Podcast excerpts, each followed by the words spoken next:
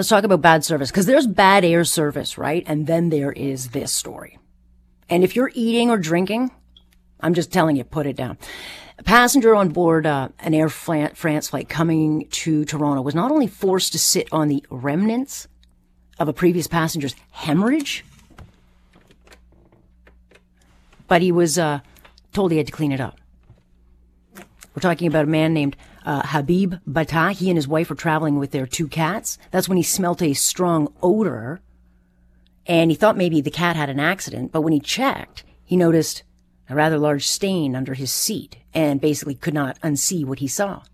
And then he goes to tell the aircrew, as you would, like, what, what the heck is that? And they don't come to his rescue and move him. Oh, no, no, no, no, no.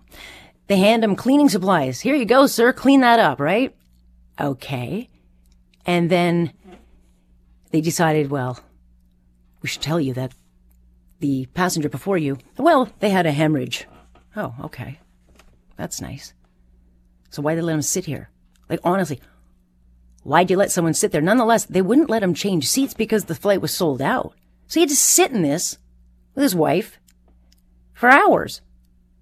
And then, then, then he's alerted out, you know, a couple of days after the fact. Oh, it wasn't just blood. There was also feces there. I mean, Health Canada is now looking into this. But why? And what's the recourse? He joins us now. Habib Battah is the passenger everyone is talking about. And I, I so appreciate you joining us. Thank you. Good to be with you. Oh boy. Um, can you take us through, cause I think I've given the sanitized version, but I think when you expect to get on a flight, you, you hope at least not to be sitting in someone else's, uh, you know, um, I don't even know, decline, bodily fluid decline. Did you have any idea when you sat down that there was a problem? Did anyone say, "Don't sit there, sir. Just we're going to board that off, rope that off"?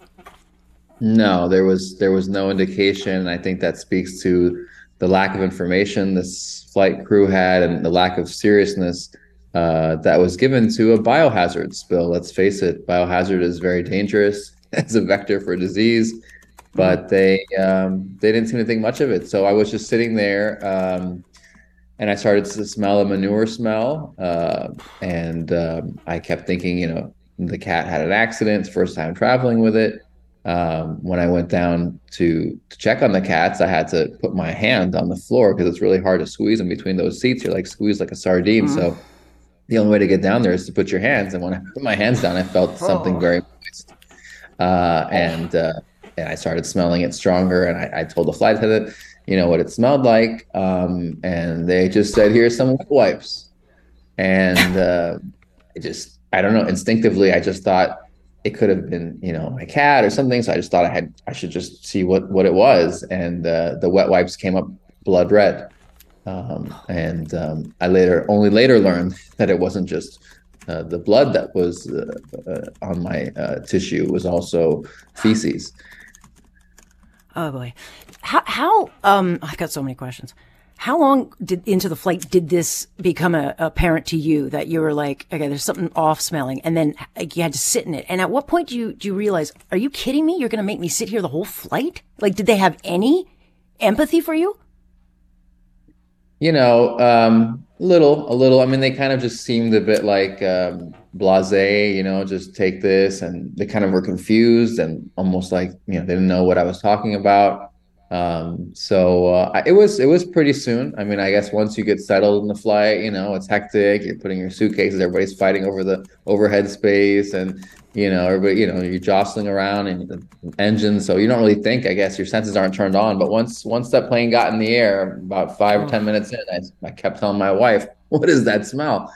Um and uh and yeah you know it was disappointing. I mean you know i pulled out the the cat carrier once i had touched the the, the moisture and i saw that the whole thing was stained. That's really a lot uh a very strange you know occurrence because this is not i didn't put a tissue paper down on the floor. I put a backpack. So backpack is not an absorbent material that's really absorbent but the whole thing absorbed. So it wasn't even pressing down. So you can imagine how much blood and feces and, mm. and vomit, God knows what, was on this on this chair, and how nobody could have smelled it or checked it.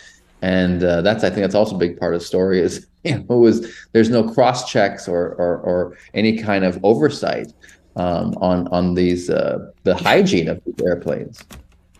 Yeah, I mean, honestly, if the cat had an accident, it would be like, thank God it was the cat. But now we're in a completely different scenario. And I don't know how they didn't know that a passenger hemorrhaged. I, I would think. And, and, the reason it's a biohazard is because you don't know what someone's carrying. They could have Ebola, for God's sakes. And if they've had their meltdown on the plane, like, and you're putting your hand in it, that, that's why we don't know it could be anything in, in that fluid. So it's hard to think of why they didn't know that that passenger um, didn't have an issue because what they would have done then or should have done is block that seat off and you wouldn't sit there.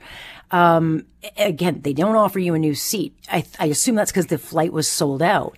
But but at what point do you get off that flight if you've you cleaned all this stuff and had to suffer through this that they show you any kind of empathy because they barely gave you anything for this?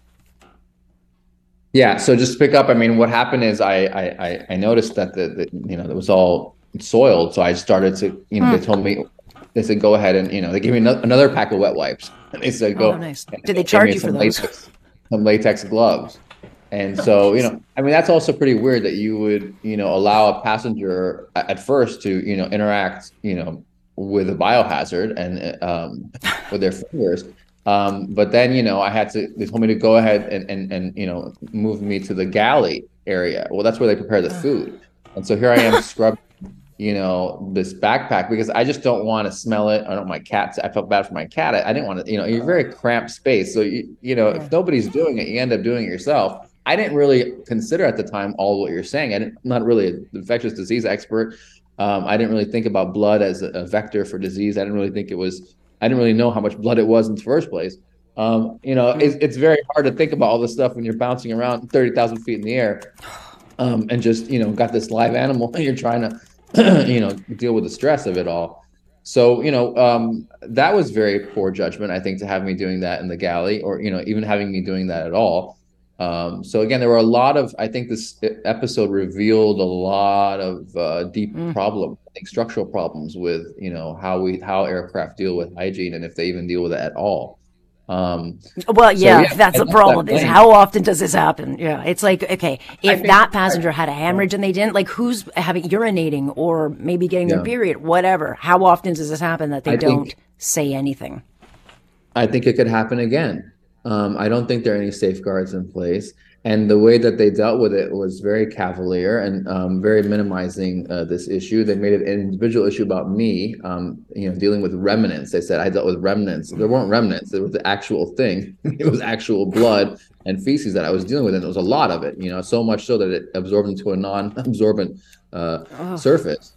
Um, so you know, I, I think that uh, they, they told me that the risk was minimal to non-existent, and that's just really? nonsense talk to any doctor uh, who will tell you that blood and feces, there's nothing non-existent about that.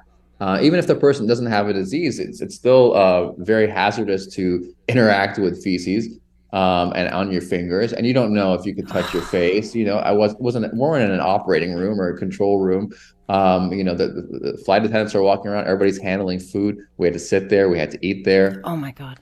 Um, they put down. What were the other passengers doing? I, I, am like, I'm, flo- I'm not, I'm not laughing at you, but I'm just honestly, I'm so revolted that not only were you treated like this, but that there was so much indifference to it. And it's like, okay, I clearly think that this has happened before, but it's just like it obviously got out there. But what are the, what are the other passengers? Do they all know that this is going on? No, I don't think so. They wouldn't have known because I didn't announce it to them. I mean, it was they would just see, you know, it's a loud plane. First of all, they would probably not hear my conversation very well, and it was just me talking to the flight attendants about a mess. You know, they could have thought the mess was from my cats. You know, so I was kind of embarrassed. Um, mm-hmm. But no, I mean, I don't think people really knew what was happening because you really had to be close to it to smell it. I think, um, and to, to really see it, and they kind of tried to really brush it under the carpet. I mean, they just, uh, you know, just thought that it'd that be would, better if they did. And I think if it happened um, to other people who aren't journalists, you know, I mean, I'm I know the smell of blood. I know I have a keen sense of uh, you know asking questions and being curious, and then documenting everything with video, and then sharing it with an audience. But all those things had to align, and it. And again, your average person might not have done that. This could have easily, you know, gone unnoticed. I think boy, oh boy, yeah, you, you, do point out. I mean, your curiosity as a journalist is, is certainly helpful here. So, do, what are next steps for you? Like, what? Obviously, they offered you a paltry five hundred dollars. I don't know what they thought that would do. I think the, the trauma of it and, and, the embarrassment and all the rest of it is worth much more. But what are next steps for you? Yeah, I mean they're offering like you know less than twenty percent of the airfare initially. Uh, they they say that they'll offer more. Um, we'll see. I'm still trying to talk to them. I'm thinking about talking to a lawyer. I'm glad it's being investigated. I think it's just really beyond me. I think this is this points mm-hmm. out a bigger problem because they couldn't tell me when I asked them, well, what is your protocols on dealing with biohazard spills? And they didn't know. They didn't know. Um, and I talked to another flight attendant who was a friend of mine, and he said, this just happens. And we don't really, um, we don't have any training to deal with that. So I think you know Air France is, is not a small airline; it's one of the biggest. Uh, and if if they're treating it like this, if they're saying things like it's a little to non-existent risk mm. to deal with biohazard, I think that's really worrying um, for the airline industry in general. And I hope that uh, it's taken seriously. I hope someone's held accountable for this, and nobody else has to sit uh, in that situation. And you know, thank God I'm okay so far. But I haven't had a blood test. You know, I don't really know. No one's asked me to take a blood test. Um, so I hope I'm fine, but it could easily have been much worse. Sure. Yeah, sure it could. Um, you know, if it's your kid, your pet, yeah, you clean it up. But no, I, I don't think passengers should be um, expected to clean up someone else's hemorrhage. Uh, nonetheless, Habib, will you stay in touch with us and let us know? Because you know, I mean, this is if it hap- if it happens once, clearly it'll happen again, or it's already happening. But uh, I wish you luck. I thank you for talking to us, and and please keep in touch. Let's let, let us know what happened thanks so much for having me and raising this uh, issue. Thank you very much for sharing. All right, that's uh, Habib Battah. I went a little um, uh, heavier with him because it, it's just it's it's staggering that that the airline thought that they could just brush it off like this. Like it's uh, you know just just take that. It, it's gross. Um, but again, we have no rights, and so I'll be very curious. Like clearly, I think this happens all the time, and we just don't know it. Like ew. What are you sitting with, uh, sitting on in an airplane?